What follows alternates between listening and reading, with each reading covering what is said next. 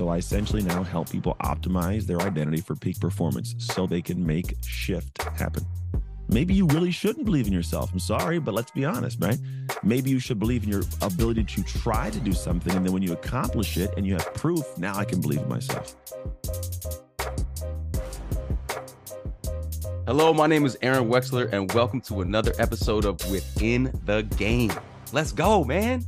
Within the Game is all about how to treat your craft and your life like a game so you can stay inspired, have more fun, and ultimately find fulfillment both in and out of your game. And thank you to the fans and listeners of the show. If you'd like to support the show, a great way to do that is to grab a copy of my book, The Inspired Athlete, which is all about my personal growth, spiritual, and um, athletic journeys all combined into one. I really think it could help a lot of people out there. Also, if you could give the channel a like, subscribe, all those things really do help out. And uh, please support my guests too. Today's guest, I'm really excited about this one, is the one and only Anthony Trucks. Anthony, thanks so much for being here, man. Oh, thank you for having me, man. Looking forward to a good conversation to see where it goes and hopefully give something good to the world. Yeah, absolutely. So Anthony's an international motivational speaker, author, former N F L athlete, American Ninja Warrior on N B C, host of the Aww Shift podcast, author of the Identity Shift book, and, and the founder of the Identity Shift coaching program. And your mission is to help people how to make shift happen in their lives. I really love that. Uh, I G is at Anthony Trucks. Great YouTube channel at, uh, at, at Anthony Trucks one, website anthony trucks dot com. I really appreciate you being here. And, you know, the first question I like to start all my episodes with is this idea of inspired living. What does mm-hmm. that mean to you? The, the idea of inspired living. Inspired living, man. I, I think this is an approach to the day, you know, an approach that you do things. Because I, I look at life as a choice. Like every day I have a choice of how I show up, what I do, how I speak, how I talk. And I think to, to be active in that in process is kind of an important thing that everybody's active in. So people get up and they just walk through life. It's they go into a fog. The days just roll by. Whereas when I hear inspired living, it goes, I'm actively choosing to live in a way that is uh, either inspiring to other people, which actually gives me the feeling of inspiration, or I'm actively choosing ways to be inspired myself so I live from that space. Because if you bring that energy to moments, no matter what the moment is, there's a better chance of it being a better moment. But if you come into life with this kind of like ho-hum, uh, it's it's like it's not an accident as to why life isn't great. So I think inspired living means I'm actively choosing to to be the most I can each day. Let's go, man. Right? Enthusiasm, right? That that's what that's kind of what I get from that answer. And I love that, man. And your story is super inspiring. I'd love for you to share your story. But before you do, you know, as a former pro athlete, you know, and kind of the kind of the theme of of what I'm all about is this idea of the inspired athlete. So I would love to hear your definition of that. What does the inspired athlete mean to you? Ah, oh, it's a good one, you know, because who I am now is not who I was when I played, you know, it's yeah. not a bad thing. It's just there's certain, so I'm an identity guy and, yeah. and I, I talk about that in my work and a lot of it's anchored to that. And so I do know that there are different expressions of who you are in different phases and places in life, right? So the way I express myself here is different than how I express myself on the football field as a player, as a coach, as a dad, as a husband, right? And so the way that I look at an inspired athlete is it's activating that part of you that needs to play at its absolute best, aggression-wise, attention to detail, no matter what it may be. But you do it from a place of, and this is for me as a faith thing, it's like I want to make sure that I'm I'm doing the most I can with what I'm given, you know. And so when I'm when I'm playing inspired, I want to make sure I leave it all out there because at some point it will it will leave it will leave your life. The game will end. It ended for me, right? And when it does, you want to make sure you look back on those moments and go, yep, you know what? I'm empty. I gave it what I had to give. And every day, every practice, everything, I gave it all. And so I, I think that inspired athletes, one that's inspired to do their best every time they have an opportunity, keyword opportunity, to do their thing, whether it's practice or play. Wow. Yes, bro. Yes. And do you think everyone is like has the capability to tap into that energy? Yeah. Mm-hmm. You do. You have yeah. to get out of your own way, though. You know, it's funny, though. I've noticed that a lot of people, if they don't do that, there's a fear around doing it because of how people will point out the fact they didn't used to do it. But then we'll settle in for a second. Because the reality is, like, a lot of us have it in there. Like, I, I coach my son's youth football team. They're fourteen-year-old kids. And a lot of them, just they're just not dogs. They're just, this generation is soft, and it's, it's crazy to me. Yeah, but I look man. at them as kids, and I go, some of them flip it on a little bit in the game. And I go, we got to practice like that. And some don't know how. And I go, all of you, have you ever been mad enough to yell? And every kid raises their hand. I go, we need that person to come out. And I go, I think I know what's going on. I think part of it is you're worried that if you come out and all of a sudden just go crazy, let that part out, that someone's going to point at you and go, why are you acting like that all of a sudden? Right? That, that fear, that judgment of like, well, all of a sudden you're just being this crazy athlete. And I go, but I'm telling you guys right now, you need to do that. Mm. And if somebody points it out, that's not your teammate. And let me know, because I'll say something, right? And so the idea is whenever you come and you you let that part of you out, you tap into something deeper, something grander. So everybody has the capability, but I think some people, they're apprehensive to show it to the world. Wow. Yeah, bro. Uh, that's really cool. I love speaking with uh, professional athletes or, you know, former professional athletes who have done the work. And you, I, I hear you talk a lot about, you know, um, crossing finish lines, right? Yeah. And your, in podcasts, you know, and, and different, um, you know, different shows that you're on and things. You know, I would love for you to share a little bit of your story with my audience, you know, and you could start from the beginning, you know, the whole idea of going through foster care and being adopted and wherever you want to go with that, but like kind of set it up for the audience so that we can really talk about, you know, how you are who you are today from where you were. Yeah. I think all of us, interestingly, have this uh, this journey. It's our own journey. It's yeah. who we are today, and uh, we'll call it identity level. It's, it's based on wiring neurologically and psychologically. All of us, if I asked, hey, who are you? Each state something. And it's from you having been wired through life. And the way we get wired is just experiences, what you go through, whether you did it intentionally and you push yourself towards a goal or everything fell apart, you had to find a way to survive. Those experiences wired you to see certain things, hear certain ways, whatever it is, perceive, optimize, whatever it is. So I, I put that as a precursor. As I tell you guys my life, it's my experience that has then wired me to be who I am. And if I want more in life, it's going to take more experiences to wire me for more. Mm-hmm. But I was a kid, three years old. Mom didn't want me or my three siblings, so she gave us away to the foster care system. Pretty heinous. It wasn't a, a very, you know, transparent world back then. It was in nineteen eighty-six. You know, it's just there's nothing going on. Nobody knows what's going on behind closed doors. And eventually bounced around to six different houses, I want to say. Landed at uh, six years old in the family. It's my family now. I uh, was in that family for eight years before I finally got adopted. So eleven years in the system. I was able to beat the odds of, you know, now in my life, the seventy-five percent of inmates in prisons are former foster kids, half our homeless population, less than one percent of us graduate from college. So statistically, I wasn't supposed to do well. And I, I beat a lot of cool odds. The reason is because an adoptive mom was awesome. And I went through this journey of like navigating myself and tried football, was bad at football. Hmm. And and I had to figure out how to get back on the horse at some point and try to give my all to it and express myself in a way that was unnatural, wasn't normal to me, but became a great athlete, both athletically, but also mentally. And that was the game changer. I, I had this guttural sense of desire to dominate somebody.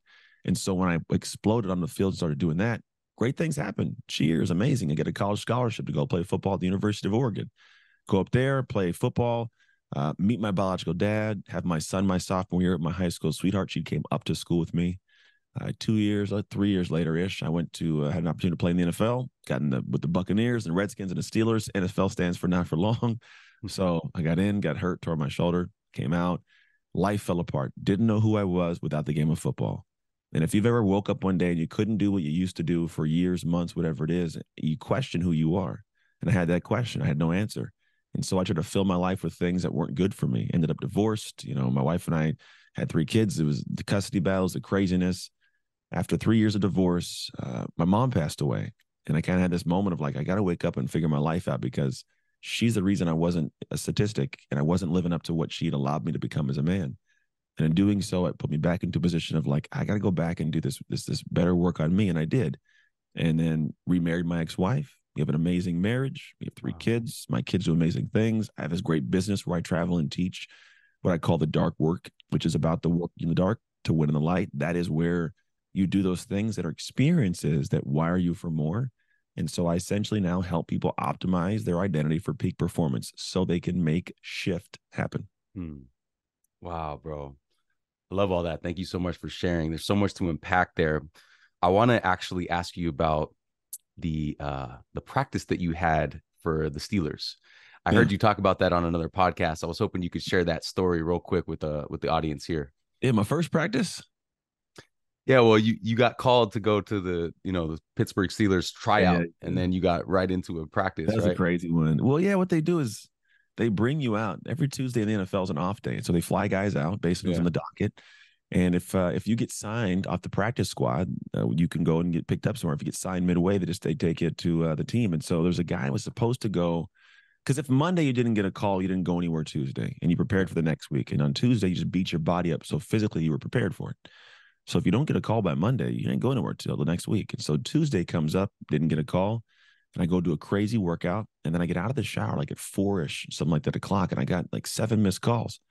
And six are numbers from four one two area code. I don't know. Happens to find out later. It's Pittsburgh, Pennsylvania. And one, my agent, like two maybe for my agent. So I, I call like, Craig, what's going on? All the Pittsburgh Steelers. I'm going to fly out for a workout. Oh, Craig, man, it's Tuesday. I just beat my body up. He goes, do you want an effing job? I go, yeah, I want a job. Get in a plane. So I got in a plane. I, I landed in Pennsylvania like six in the morning, which was East Coast. I'm from California. So three in the morning, my body's all beat up. I get in the car. One of the guys from the Steelers says, hey, there's two of you guys out here. One of you staying, one of you going home. Now, the way it worked out was the guy that they wanted to actually come out, he got signed last minute. So it was, there was no other guys. They needed me. I was the next guy on the on their list to go look at. So sure enough, I get, you know, brought out there, and there's me and this guy going to do our workout. And the guy that, that was there was well rested. He came out of the hotel, rested, good to go. Happened to be my roommate from the two thousand six N F L Combine, who was drafted in the fifth round. Dude's a monster, bigger, faster, stronger than me. Numerically, he was. And so he walks out of the hotel all rested. I'm half asleep. He gets in the car. Guy tells him, hey, two of you are here. One of you staying, one of you's going home. Go. The guy looks in the back seat, gives a little, a little giggle, and I go, damn, like he already thinks he got it. And in my head, I'm like, he does. I'm beat up. I can't do this. So you go around from hospital to hospital, checking out your body, because you have to make sure you're physically able to be signed. So if they keep you, you can practice, right? You got to be cleared physically. Did all that stuff. I'm falling asleep in the lobbies. I go in the M R I tube. I'm falling asleep and shaking. They got to restart the damn thing, you know. So eventually we get back to the facility six hours later. Well, from when I landed, it's probably like five hours floating around. And the guy goes, hey, just so you know, your stuff equipment's here, but the workout starts in twenty minutes. So in this moment, I'm sitting there going like, I don't got this. Like everybody would be like, this sucks. There's no way I can do this. But in that moment, like I, something snaps. I think God threw a little idea in my head, and he goes, hey, if thousands of people that could have been chosen to be here, you were chosen. And I think all of us fail to comprehend the moments in life when, when we've been chosen to be there. And we tell ourselves we can't do it. We beat ourselves up. We are our own worst enemies in our own minds. And we don't actually lean into situations. So what happens is we end up letting these great opportunities bypass us. And I'm thankful in this moment, something woke me up. I go, gosh, like I just, I got to be great for twenty minutes. I just need to be great for twenty minutes. And so I went out to the field and I just gave everything. I'm talking whatever was left in me from what I not, you know, beat up in the weight room and running around, like I gave it all. And so we walk back and we get in the showers, and I come out of the shower and I can't wait to go take a nap, tell my wife that, you know, I'm coming home because I'm, there's no way I got signed. This guy's bigger, faster, stronger. Like I, you know, and I walk out, guy stops me and goes, hey, Trucks, I need you to get dressed. We're taking you upstairs. We're going to sign you. I was elated. I'm like, this is amazing. I get, you know, signed. I go upstairs, meet Coach Mike Tomlin, meet the general manager, go down and get my equipment, go to the locker. I can't wait to take a nap and call it a day, get to the hotel. Guy walks up to the equipment room and goes, here's your helmet, shoulder pads, everything. He goes, hey, just, you know, you got to get dressed. Practice starts in an hour because Wednesday practice. Dang. And it was like this thing of like, holy crap. I remember I went into practice and this guy named Chris Kimoyatu, number sixty-eight. He, I think when legit was like six, four, five, like three fifty. Dude was a Samoan house. And there was a play where I, you know, I had to go in and hit him. And I go in full speed and go and hit him. And I come out full speed under his power. You know, just the dude threw me out. I was, I don't know, just half asleep doing whatever I, you know. It was one of those things where like you realize that life's going to present you with a bunch of moments. And even when you've accomplished it, life asks for more. And your job is to show up and give what you got. And oddly, you oftentimes have way more in you than you thought you had. Wow. Dude, that's, I, I love that story, man, because you were ready, you know, uh, you were ready for that moment. And, um, you know, well, I don't think I was, I think I wasn't, I, it's crazy. I don't think I was ready in, in a psychological manner, but God knew I was ready. There was more in me than I, I thought I had. So I was, I was more ready than I thought I was, if that makes sense. Yeah. Yeah, like deep down inside you, maybe you weren't, you didn't feel ready, but you were prepared for that moment. It's yeah. kind of what I meant, you know, and, yes, and, um, sure. and I think that's relatable to a lot of people, right? Like just, just, you never know what kind of opportunities are going to come. You never know when that, that phone call might come, but mm-hmm. if you constantly, you know, in athletics, you always hear this, this term, stay ready, right? Yeah. Stay mm-hmm. ready. So you never have to get ready kind yeah. of thing. Yeah. I think that's really relatable in, in moments like that. But I just, I just love that story, man, because like, you know, talk about, you know, talk about a dream for a, uh, you know, a, a football player, right? Getting to the N F L. I mean, that's, that's a beautiful thing, man. And then, you know, talk, talk a little bit more about like any inspirational stories that, that come to mind from the N F L, the overall N F L experience. It could be other players, coaches, experiences. Uh, that's a whole lot of them, man. The other ones that are usually the good ones are the ones that they start with trash and it sucks. So there's one that I, I don't tell often.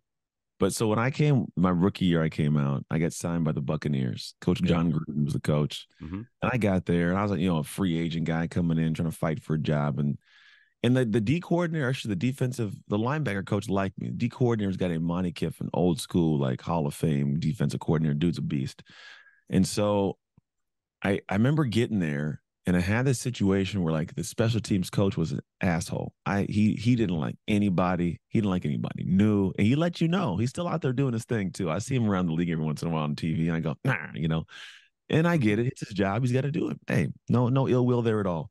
But he was adamant. He's like, you got to be a mother effing dog to be one of my guys. You know, like this this thing. And and he wasn't letting you try. Like it was just this thing, right? So discomfort in special teams. I, I had I didn't know what I was doing because I didn't go to training camp or the, the O T As before to learn to play. So I'm just in a training camp, and I don't got uh, an understanding of the playbook. I don't know what's going on. I'm asking teammates how, how the plays are supposed to be run, and they're giving me the wrong answers on on purpose. So I would look stupid. So they don't do their job to me, you know.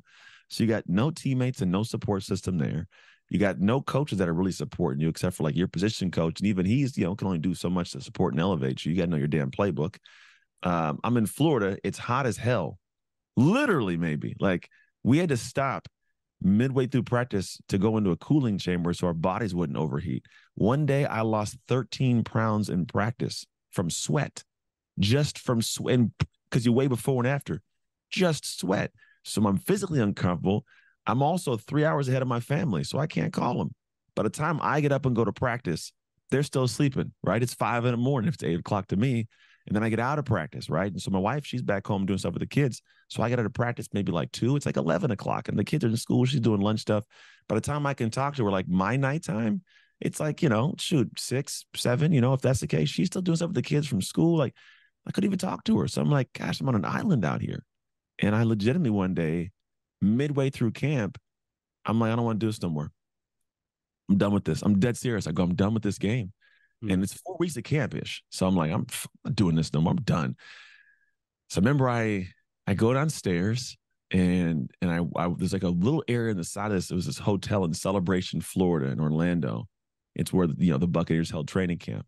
So I remember I go downstairs, and I go at this corner. I come down, and I'm about, shoot, thirty feet from the room where I can see all the coaches meeting, you know, doing a thing. And I'm going to walk in there and be like, hey, coaches, I'm out of here. Just letting you know I'm done. That's what I'm about to do. I kid you not, thousand percent.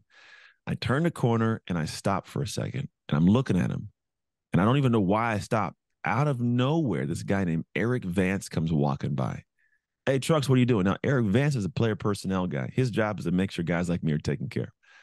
And I go, I'm going home, Eric. He goes, what do you mean you're going home? I go, I'm going home. He goes, what do you, just come sit down for a little bit. So he goes sit down. He goes, what's going on? I tell him my story. I also, this time, had this this dog tag of a, of a picture of my son that had been on my neck the whole time since I was, you know, in college. And it was like a little, you know, little little Figaro chain, a little picture of my son etched into it. I'd lost it. So I was like, it just, I, I felt bad. I lost this. And I had this connection to my son, and he wasn't there. And just, and I tell him the whole story. He goes, when you look in the future, and let's say it's, I don't know, fifteen years from now, and you start telling your son to work his hardest, go after his dream, and he knows you quit, what are you going to say to him? I go, geez, like, I don't, yeah, I don't know. And he goes, and he, I told him most of what I've told you story-wise. He goes, you got you got through a lot, son. He's like, you got through a lot of different things of life. He says, you're supposed to be here. Mm-hmm. I don't know if you know that, but like, you're supposed to be here. Like you, you fought, you've battled, you fought more than many people. Yeah. So two reasons. One, it's the place you belong. Like, don't question your, your belonging here. It's going to be hard. It's the highest level in the world for what you're trying to do. He says, and also, you don't want to have that conversation with your son in the future. Stick it out. I had two more weeks of this. I went upstairs with the, you know, got dressed. And I remember looking at the, the I put uh, on the wall, it was like a, a calendar, and it was two weeks. And it was the longest two weeks of my life, dude. I'm telling you right now, even to this day, there's never been a longer two weeks of my life. because every moment I didn't want to be there. And I remember, I remember the first, he said this, I go downstairs, I go to practice that day. I'm walking into practice. I don't want to be there. I walk to my locker. Hanging on my locker is the necklace with my son's dog tag on it. And it was one of those things where I go, if I quit, I never see that. And I think that, I think for me, like, I guess someone from the, the landscaping found it and someone asked what it was. Someone knew it was mine. They'd see me wearing it. It's like thing of like, like God saying like, good, good job. You stayed, son. Yeah. You know, like it was kind of a thing for me. And so one of those moments of like, you're going to have those windows where you don't want to be there. I was ready to be like, I'm done, you know? Yeah. But the reality is, is like, you just have to stick it in a little bit, just to stick it out a little bit longer, do a little bit more, put your body in position. And so those two weeks, while I hated them, they hardened me. I, I oddly enough, when you're subjected to difficulty for so long, you some sometimes you find a way to find a peace in the pain. It sounds so weird to say, but like by the last game, bro, I was geeked up. I was out there, I was killing people, right? Yeah, yeah. It was like I about to stick it in, and I was I was one of the last guys cut right after the last preseason game. I got cut before the season went with the last five or six guys to go. But it but it it reassured me and it reanchored my desire to play the game. So I needed that moment from Eric Vance. Wow. Thank you for sharing that, man. That's that's really cool. And so, you know, that that's a great little segue to this next thing I want to ask you about, which is this whole idea of identity, you know, and that which is what you're all about. So you you've yeah. identified as a as an athlete for a long time, and then you became an N F L player, a pro athlete, you know, and then now it's transformed into this coaching program and author yeah. and speaker. You know, talk a little bit about how that identity shift happened for you. Yeah, well, it happens for all of us. Many, it's happened to me many times. I probably we went back one time in my life and I unpacked like thirty different interesting, critical moments that could have been a complete different expression of myself and a different trajectory for life. But for me, the first one took place when I was fifteen, and I wanted to be a great football player, and I wasn't. I remember I had this moment of like, I'm not the guy. I don't do that, but I want to be great. I tried this thing. I want to be good at it. I wasn't very good at it. And I gave up on it. And then there's, there's this moment, these two girls are in a classroom talking to each other. And one says this statement that woke me up. She says, the reason I'm so bad is because I'm in foster care. And for me, it, it's, it's different than everybody else. Everybody else hears that and goes, so? For me, I go, ooh, she said out loud the excuse I've been telling myself as to why I shouldn't have anything great. Wow. And it was an amazing, difficult gift. Unsettled me.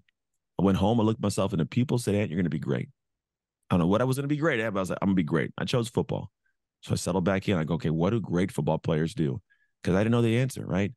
And I looked at them as like, they were grateful, and they identified as that. They would say, I'm dope, I'm great. I couldn't say that. I didn't I didn't have the words because it wasn't part of who I was. So I go, well, oh, if I can't say that, well, what do they do at least? Maybe I'll do what they do, right?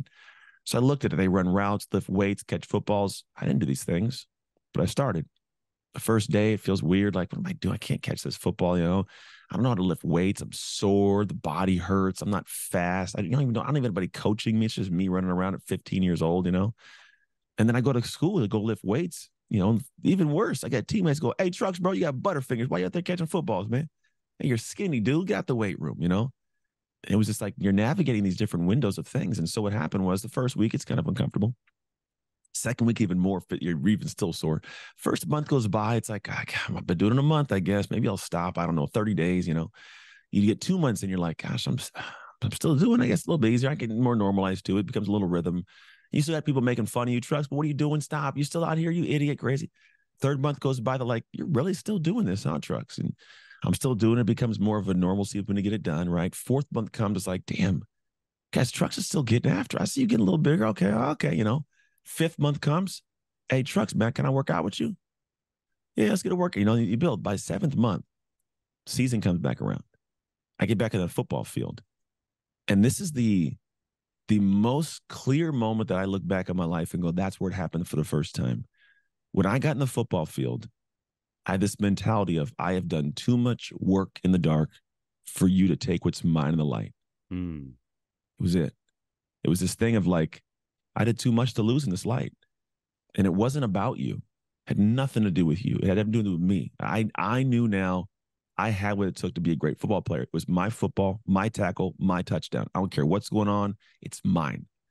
And when I had that mentality, man, it was this thing where I, I pulled from a different place. If it was me and you, and you beat me on a, a drill, let's go back, let's get it back. There ain't no way I'm walking out here with you beating me. There's no way. And I would just keep battling. You bring more to it.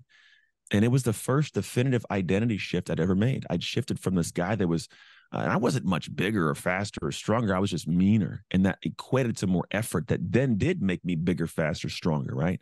Because I showed up differently. But that shift in an internal sense of self created a vastly different external world for me. Mm. Most people are looking for the external world to shape the internal world. And it never works that way. You got to go do things that that you hate, that that are difficult. And it sounds so odd to say it that way, but you have to do something that when you've done it, you know how much you hated it, to where because you did it and you hated it, there's no way you're going to let whatever is in the opposition take from you. It will never happen. And so when I started looking at life like that, that's how it came to be. I did it in college, did it in the pros, and I had to redo it as an adult. When I when I got out of the N F L, I went into a dark place, man. I wasn't a good husband, wasn't a good father, wasn't a good much of anything. I didn't have that sense of I'm good at that, right? Just like I didn't have the good as a father or as a football player before, I didn't have that same feeling. And I go, I want to have it. And my mind thankfully kicked on and goes, let's go back to work, man. Yeah. What do you got to do? And I sought out the most difficult, uncomfortable things. Intentionally, relationship building, physical stuff, business stuff. I just, I, I, anything that made my butt pucker, I did on purpose, almost for that purpose. And fast forward a chunk of time, bro, I was a monster. And when I became that monster, things changed. I got different inside and I became a, a positive one. I, I wouldn't say I was like the same athletic monster, right? But I had this sense of self of like, I'm about to get my life back. Got my marriage back together. Amazing marriage now. I'm, I have amazing family. I get to do cool things in the world. But every every moment that I look back at my life that was really, really hard, I, I had either intentionally or unintentionally done this same kind of thing. I did these things that pushed me into a point of going, I don't feel like this is who I am, but I did it so much where I go, it's who I am now. Mm. And you push. And the more you stack like that, the more you do things. That's why people look at individuals go, man, they... they have that Midas touch. Everything they touch turns to gold. They don't get a Midas touch. They just have repetitions you didn't take. Work in the dark. They, they did this thing that shifted who they see themselves to be. So while you approach it and go, I don't know if I can, they approach it and go, watch me work. Yeah. It's different. Wow. Uh, I think this is fascinating for athletes, right? Because athletes, we a lot of us are defined by our results, right? Or what other people think or say about us, our yeah. performance, right? It's like this outward thing that we do on the field or on our in our sport, and then we get defined, right? But w- when I hear you speak about this identity shift, it, and you speak about this dark work, which I want to unpack a little bit more, I, it feels like this this really deep internal work to to define who you are, like on your own, right? Regardless of what you do in your performance. Yeah. And that is deep for me because I, I I completely agree and I love that, but I think that's, it's just worth talking about more and sharing more of, because for me, it's like, I think one of, you know, I'm a spiritual person, and I think one of the, the main questions I ask myself throughout the day, and I started this a couple of years ago, is who am I and what am I here for, right? Yeah. And that is a great way to, for me, to identify my, like, to really like get my identity. Identify yeah. my own identity by answering that question on my own throughout the day, mm-hmm. through like conversations and throughout, and and specifically through dark work, right? So so that's a good a good little segue to asking about you what that means. What is dark work? Dark work is how you optimize your identity for peak performance in life. Yeah, it's it's the work in the dark to win in the light. That's it. And when I say optimize your identity, it's not just to be better; it's to have what I call a dominator's identity. And all that means is to govern and to control. Can you govern and control your eating habits? Can you govern and control your training regimen? Can you govern and control your meditation routine? Right? It ain't got to be this overbearing, aggressive thing. But to dominate something means I'm in control. I govern this thing, right? And for a lot of humans, we don't have that. And we don't have that mentality when we show up to what are important, what I call defining moments. The job's on the line, the sales on the line, the, the mayor's on the line, you know, the, the relationship with my kid is on the line. And in those moments, we don't step forward with this sense of, I got this, yeah. like this, I, I'm anchored, right? And we we can't all of a sudden have it in that moment because we want it. It's because of what you did well before that moment. So when we're living our lives on a day-to-day basis, we have to be presently aware of everything we're doing is leading to a moment we cannot see right now that will define us in some way. And for me, when I looked at my life, like I had this good tick of of always staying in line with who I saw myself to be, and then finding a way to get uncomfortable and lean into it. So by the time I got to later on moments in my life, which needed me to have that identity, I thankfully had it because I'd done the hard things. I, I got into a rhythm of that's who I am and what I do. And then life becomes easier. It sounds weird, but like it's what I call effortless effort. I'm giving effort, right? I'm I'm I'm pushing. But for me, because it's it's so normalized, it's almost effortless. It's like if we go into a weight room and there's, you know, one hundred pounds on a bar. Well, for someone who is, you know, they can't lift one hundred pounds, that's incredibly impossible. I can't move that. For someone that can move maybe one hundred pounds for one or two reps, like it's doable, but it's still kind of heavy. Mm. For someone that can move five hundred pounds, that's a warm-up, mm. right? It's it's effortless effort. It's still exertion, but it's effortless. So the more you stay in the weight room when you get to that challenge of life, you're strong enough for it. So it feels like one hundred pounds and it's the most they can do for one person. That's my warm-up. That's my Tuesday morning. Let's press on. Yeah. Yeah. Can you talk a little bit about labels when mm-hmm. it comes to identity, right? Because all of us have a label, or an athlete, a podcaster, an author, a speaker. All these things are a label, but they don't really identify who we really, really are, right? Yeah, it's yeah. just like a label, you know? What's funny is uh, there's actually a statement by a guy named, I think it's Tim Murphy, says, it's hard to see the label when you're inside the jar. And so we we all have this label we've we've allowed people to place on us that we hold to. And, and what that label is, is what keeps people safe around us, right? They know who you are. Bob is the guy that does this and doesn't right. do that. So they feel right. safe.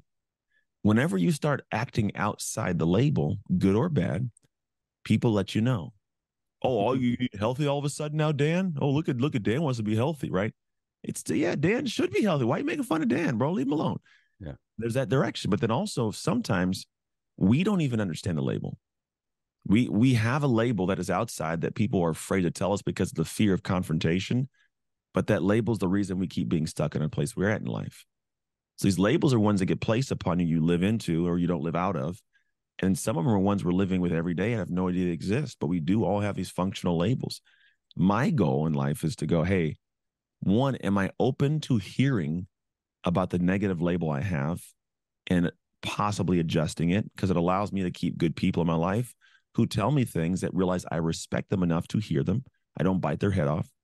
And then two, the thing is, can I choose my own label and live into that regardless of what somebody else says? Right. I go, I'm, you know what? I'm in what I call season of dad right now. That's my, that's my label.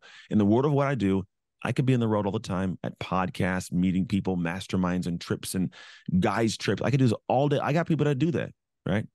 They don't got kids. And if they do have kids, they ain't close to them like I am, because my label, I want people to go, that's a damn good dad. Yeah. That guy's there. Like he's, you know, his kids have him present. I, I'm the coach of teams. I train them. So I'm trying to be home as much as possible. I don't like leaving the house. Now, in my world of what I do, people go, that's, that's weak, bro. You could be so big, you could make this, you could do this. And I go, that's great. But I know what I want my label to say. I want it to say, damn good dad.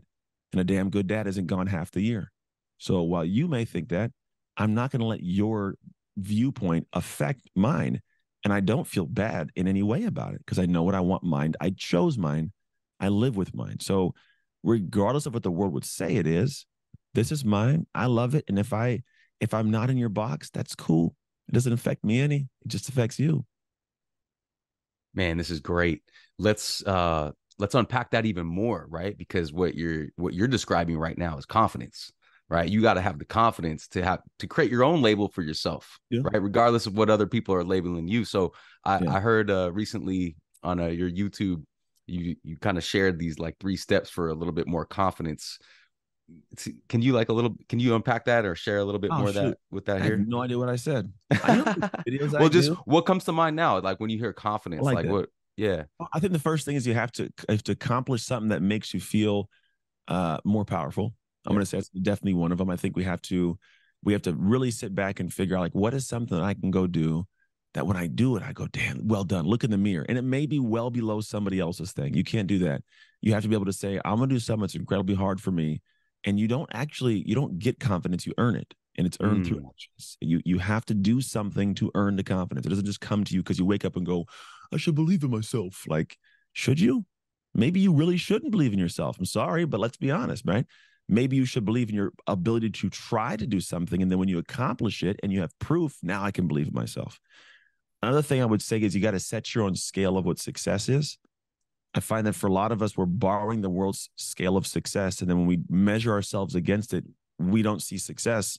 So we feel bad and we rip ourselves of confidence away completely because we just, you know, I didn't do what that guy did. I, did, I didn't make a hundred billion dollars.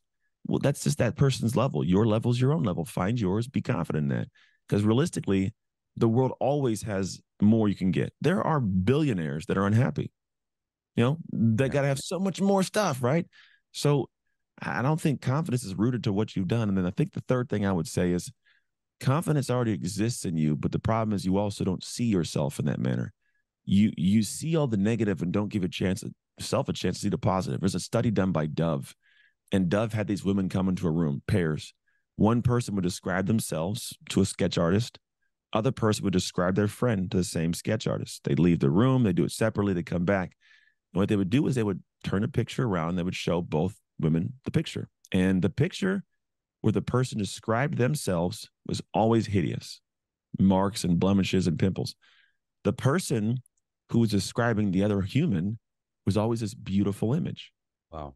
And and it was it was transparently clear that we're really good at seeing our flaws and we don't always see our positives. And so we have in our lives stripped ourselves of the confidence just because of the perspective that we have on ourselves. So they may go like, oh, I didn't do this and this, but like, no, but you but you graduated from that. You got that degree. You you got past that. You got out of that relationship. You you solved that issue. You made that money. You you got yourself healthier. Whatever it is, you did this thing. But we we look at ourselves and go, but I didn't do this. Yeah, and it takes us down a few notches. So off the top of my head, that's that's what I would frame as some of the areas for confidence. That's great. That's great. Now, these next two things I'd love to hear your perspective on, because these are two things that I think are holding a lot of people back, including me. And I, I've become aware of them more recently. Mm-hmm. And the two things are self-doubt and FOPO. FOPO being fear of other people's opinions, which is big oh, yeah. right now, I think, yeah. on, you know, the I G world, the social media world. But yeah, yeah. speak on those things, self-doubt and FOPO, and how do we overcome those things? Yeah. Well, I think if you think about it, they're tied together. The self-doubt is usually yeah. tied to, if I don't do this, what happens? How will people see me? Right. Right. Right. Now, there's things I doubt I can do. I doubt I'm going to be able to uh, have a Grammy award-winning, you know, s- song this week. You know, I, I doubt I can do that, right? Um, I doubt that I'm going to learn to fly a plane tomorrow. That's that's realistic doubts, right? But I, as a human, do not doubt that I have the capabilities to learn anything. That's mm-hmm. it. And and I think the learning is the difference, because most people step into something and go, they compare themselves to the outcome, not the effort. So when you have this doubt, it's it's not, I don't think we need to start it, because football for me, I started horribly. It's I learned this lesson so long ago, and I'm thankful I did. I was trash at the game of football. And then all of a sudden, the best in the team, the best in the, in the area. I'm getting college scholarship offers. I play in the N F L. That doesn't equate. And you go, well, well how did it happen? Well, I just, I got to the point of being good at doing the thing, just giving the effort towards it. I had, I had no fear of of learning and applying and stumbling and applying. And, and I realized that I was never comparing myself to the outcome. I was comparing myself to, did I give that good effort today? Because when I did give the good effort, I went to bed feeling good. And I got up day by day, I stacked chips and stacked chips. And I was, I was amazing at this thing, right? So I think a lot of it is we have this, this doubt that comes from a comparison to an end place that we shouldn't be in the first place. Yeah. You shouldn't be there. All you got to do is compare yourself to, did you give the effort that day? And then I think the other people's opinions, a couple of things come to mind. One is, you have to realize that the opinions that you want are the ones you respect. And some of them will not always be good. And that's a good thing. Because if I have people in my life who are willing to tell me shit that I don't want to hear for my betterment, I need them around. And I need to not bite their head off when they tell me this. So interestingly, when I when I get the opinion from someone I respect, I'm going to open my mind to it. And I'm going to hear what they have to say. And I will say this, though. Just because you get that person's opinion you respect doesn't mean you have to listen to it. Mm. It's just their opinion. My best friend and my wife, at one point in time, both told me, dude, chalk up your gym business. It's not going to work. And I kept doing it. Eventually sold it. I go, I want to become a speaker. My best friend goes, that's not a real job. You don't just speak for a living, bro. You're tripping. I go, no, somebody does it. It ain't going to be you. My, my fiance, or sorry, wife at the same time goes, don't do it. It's not a real job. I, I could make seven figures a year speaking and coaching by itself, right? And so the idea is like, this is a world that that you have to control. Yeah. And so the opinions of the people I loved the most at certain times didn't matter. I had to I had to change their opinion by doing what needed to be done to prove to them they were wrong. And it came from actions and efforts. Again, I fell in love with the efforts of the day. So I didn't have this self-doubt. Like, it wasn't even that I had full confidence I would I would make it work. I just knew that the only way to make it work was to do something every day in the direction of it. And so I had this this thing where I'm moving, but I've never been fearful of the judgment of of who I am, because I've realized that every time I tried something new, there was always someone who goes, it's not going to work out. You can't do that. It's not for you. And genuinely, it wasn't even always out of malice. It wasn't always some guy in a corner saying, you suck, bro. You ain't going to be nothing, right? It wasn't always that. It was sometimes protecting my my emotions. Like, Anthony, just get a real job. It's not a real job. You know, you you got great skills. You can make six figures. You can get a great retirement. Like, you know, that, that, that statement, that's not good for me. You know, like, as much as that sounds good, it's good for some, wasn't good for me. I'd be a horrible employee. Like, I would be telling the boss he's doing it wrong every day, and I would outwork the boss and make the boss look bad. He'd fire me because I made him look bad.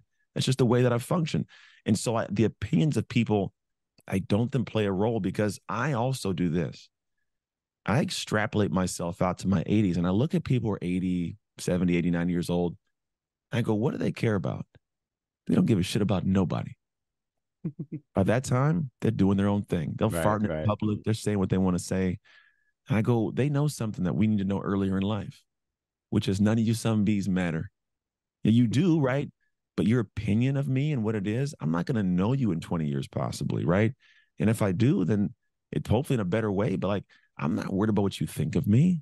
Like, as yeah. long as, for me, I have a marriage where I got divorced, remarried my ex-wife. I've been on wow. amazing podcasts uh, that have shown this out to the world, and the comments are crazy.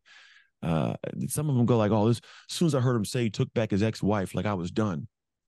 And I go, gosh, it sucks that this, because that could have been one that would eat somebody up. And I go, that sucks for this person, because he's never going to fully understand what it takes to make his marriage great when it comes falling apart, because they always do. And I said that, yeah, in my head, I could easily frame it as like, gosh, maybe I shouldn't have, and feel bad. And I go, I am so confident in what I did, and I know how happy and peaceful I am, that as opposed to feeling bad about that guy's opinion, I go, you're the idiot. You know, like, you could, when you get to a certain point, you've built something, you look future, future-wise, and I go, what I wanted was my family to be together, same husband, same wife, of my own kids. And I knew that, like, it was going to be a stock market thing. We're down here right now. I want to be up here. That's going to go up and down a lot on the journey up. It's yeah. There's going to be good and bad and good and bad. And I go, if I know I want this, bro, I'm, I'm investing. I'm going to invest and ride this stock to the end. And I didn't care what you thought about it. It doesn't matter to me. And so now I have an incredibly peaceful house. I have a loving marriage, trust, support, everything you can imagine. Man, it's creepy how cool my life is. And I get to now cool. show up in the world and do the best I can to give that back to other people. That's really cool. That's really cool. Well, since you mentioned it, I was going to ask you about the the trolling and the negative comments. We're living in an age now, especially as a content creator, right? And I feel like I feel like a lot of people are con- I'd say most people are content creators. If you're on Instagram and Facebook, yeah. you're a content creator, yeah. right? But for for podcasters, right? Like yeah. we do experience some neg- negativity sometimes. Um, Always how, do. Yeah, right. How do you deal with that? I know you just mentioned it, but like make I it relatable back. for. Yeah, make it relatable. I for, I, for I'm a real ass human, man. I will give you some feedback. Like, yeah. I'll take it.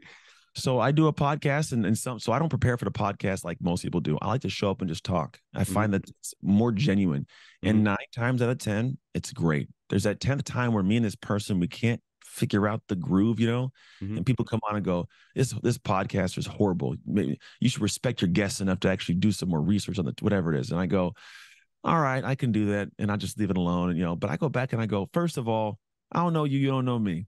I don't know them before they get in the podcast, you know, and I'll, I'll let yeah. people know. I go, I go, my, my goal is to have a real conversation, not a prep one that you, that you, I know all the things beforehand. So you're watching a genuine conversation in real time. Nine times out of ten in humanity, we have great conversations, but every one of us has had a situation where I can't wait to get out of the conversation, right? They're not always gold, but I say, I appreciate the feedback. Lets me know how the world sees it. And I do, I, I'll tell yeah, you, that's cool. I had a guy, I do this thing called, it's a program we do called Speak to Freedom. And, and I, I, a whole business model on how you build a speaking business. And I coach it, I teach it. There's ninety something people in there. I love coaching the people I get to coach.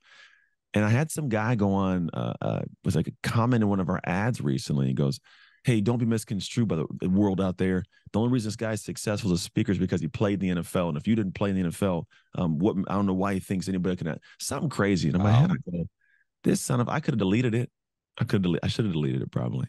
So I, I decided to get on my horse, bro, and write back and I go, first of all, I don't know you. You don't know me. The N F L has nothing to do with why I'm successful. I said a lot of people are great in a lot of different worlds. Mine just happened to be sports. That does not mean I can speak. And you shouldn't compare yourself to everybody else and look for reasons to do poorly. In fact, you you as this thing, I said, people, you shouldn't listen to somebody who doesn't believe in themselves so much that this comparison scares them enough to make a comment on an ad. Yeah. Like I put it out there. Yeah, yeah. And then he wrote back, well, I wasn't saying that, but you, you'd be wrong to say the N F L isn't a loved brand. I go, you name me five other N F L speakers that are making twenty-five thousand dollars per keynote, and I will secede this conversation. And didn't even acknowledge it. You said something else in my head. I go, these people are just idiots. Like, and what pissed me off the most, it's not even about me. It's, it's, like, you could say whatever you want to me. It's just the nature of the beast. It's just people are going to talk crap. That's what they do. It's crazy. Yeah. And I go, don't rob somebody else of their dream because you don't see it in yourself. Just because you don't think that you can be successful because you didn't play in the N F L doesn't mean the guy that built this amazing company serving kittens can't. You know, I didn't serve kittens. I could say the same thing. Only reason this guy is good at talking to animals is because he served a bunch of animals. Like, well, of course, you know. But the idea is that you can't diminish the dream for somebody else because you diminished it in your own heart. It's like you get that. But what I do is I don't let you get away with it. I am very good with words, and I will cut your ass in a whole bunch of different ways without even cussing at you to where you have to process the thought and figure a response. And then eventually I just say some off-the-wall stuff. Like I'll just – people hate this when I go, I think it's time for you to take a nap. It's past your bedtime. I just leave it at that. And people go, what does that mean? And it doesn't mean anything. It just means the, the most off-the-wall thing that people go, they can't place it. They get frustrated. They, and I don't respond. I don't tell them what it means. It, it means nothing, but it throws them so far. They're like, I got to be an idiot. I'm not an idiot. And they, they get stuck in their own echo chamber of their mind. But that's kind of like my enders. As I go like, you know what? It's past your bedtime. It's time to take a nap, go to bed. Like I'll just put stuff like that out there and people get pissed. But I don't, I don't let people walk away and, and stomp all over the internet like, like childs and giving tantrums. Well, you know, I welcome comments. I welcome engagement. I want to hear from you guys. If you guys are taking away something from this, uh, this episode, you know, put it in the comments, you know, let me know. Um, because I think we're in a, we're living in an age where a lot of people are hiding behind their comments, you know, and, and I don't think we should hide. I think it's, we should create discussion, you know, that, that that's what I'm all about. Um, so yeah, but sometimes it is tough. It's like, you know, and I, I actually offer compassion for people who troll because I don't think trolling is the way to go. I think it's like contribute, right? Contribute yeah, to the conversation. Yeah. You know, I, and, and the thing is, some of the comments are true. And if they're true, I'll tell them I'm wrong. Uh-huh, I'll do that for sure. I'm not about to just got to argue for no reason. It's not an ego thing, but you're not going to come out here and just do something off the wall you're wrong about and then be getting away with it. Yeah. I don't think people should do that. But yeah, there are people that one hundred percent troll, and there's some people that have viable, genuine responses, and I'll take that. I will take the hit because I also want people to know that I'm not perfect.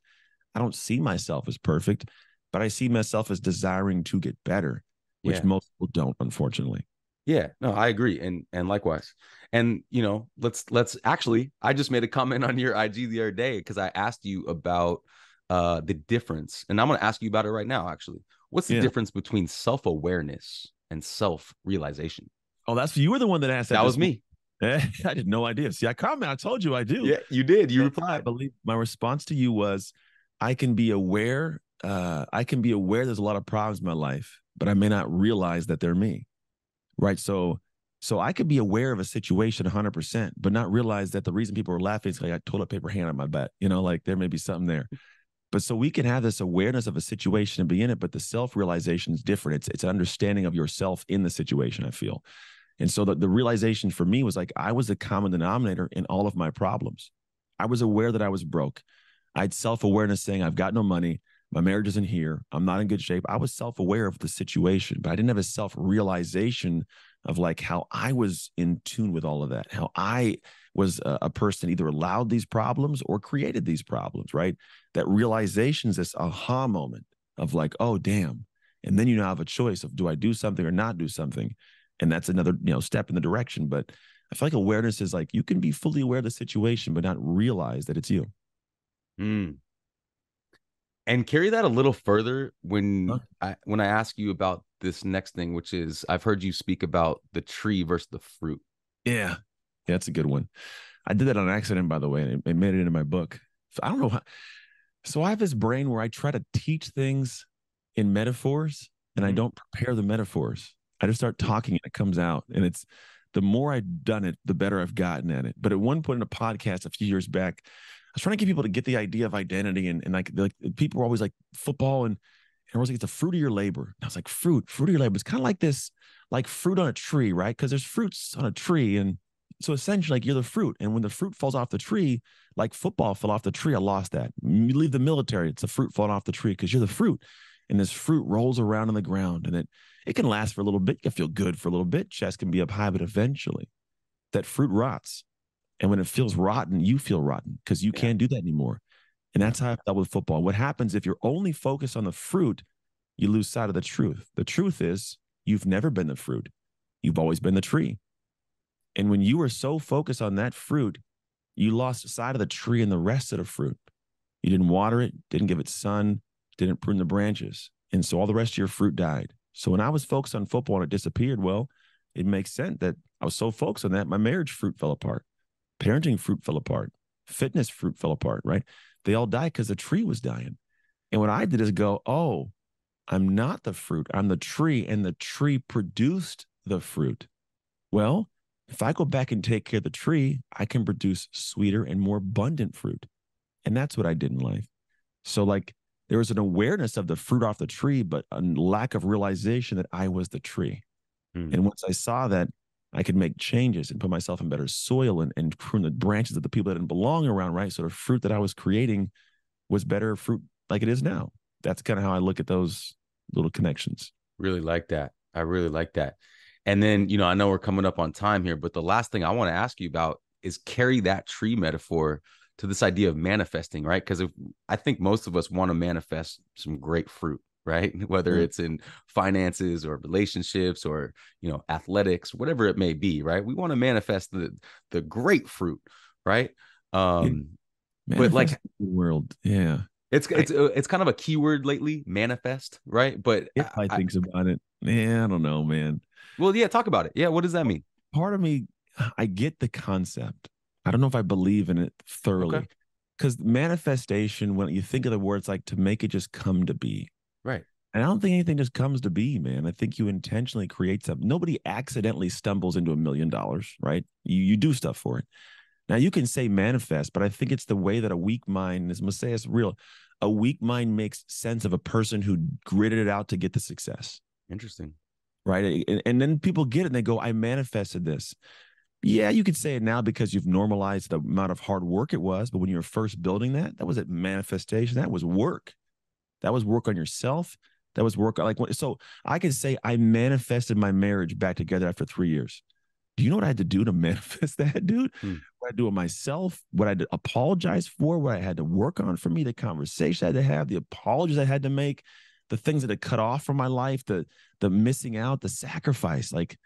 That wasn't manifestation. That was work. But then when you get to it, and now you've been doing it for a year and a half, and it feels much smoother. It's like, oh yeah, I feel good. Man, I manifested that. Like, no, I worked for that, you know? And and so I get that. But I think there's this desire to tap into the part of the mind that wants ease. Because we do as, as humans, we want this ease. That's why we have DoorDash and click a button and someone ties your shoe, right? All this stuff is there. And I think the idea of manifestation feels like an easier, lighter work. I don't okay. think, I don't know the last time I saw LeBron James or Michael Jordan or Tom Brady, Serena Williams go like, I manifested this championship. You know, that's not how it worked. And so if you look at that simple logic, dude, like, yes, we, things can come to pass in our life, because I think what it really turns into is we start getting to this point of being so locked in on it at a subconscious level that we're moving towards it in every action without even right. consciously paying attention to it anymore. Like if I'm a person who wants to get in great shape, I stop even thinking about the fact that I want this food. I just, I'm, I'm starting to enjoy the healthy food. I don't care about the fatty food anymore, right? And so you start, it makes it easier. You flow into it. Now it becomes a rhythmic flow to what you're doing and becomes an effortless effort. But I, I, yeah, I don't think it's like this, this manifestation in the sense of like, I sat there one day and I thought about it. And then six years later, look, here it is. If I bet if I go in those six years, a lot of tears, a lot of money lost, time lost, sacrifice, arguments, cutting people off. Oh, there's some yeah interesting stuff in there, but I don't know if we call every bit of that manifestation. No, I mean, I really appreciate that perspective. What I would say to that is, you know, I think it's great to have a, a visual of where you want to go. Hell right. Yeah. And then you can kind of work backwards, you know, and I, I think that's part mm-hmm. of manifestation. And I, and I definitely think that's a huge part of success, because if you don't have that, then you're kind of a boat without a rudder.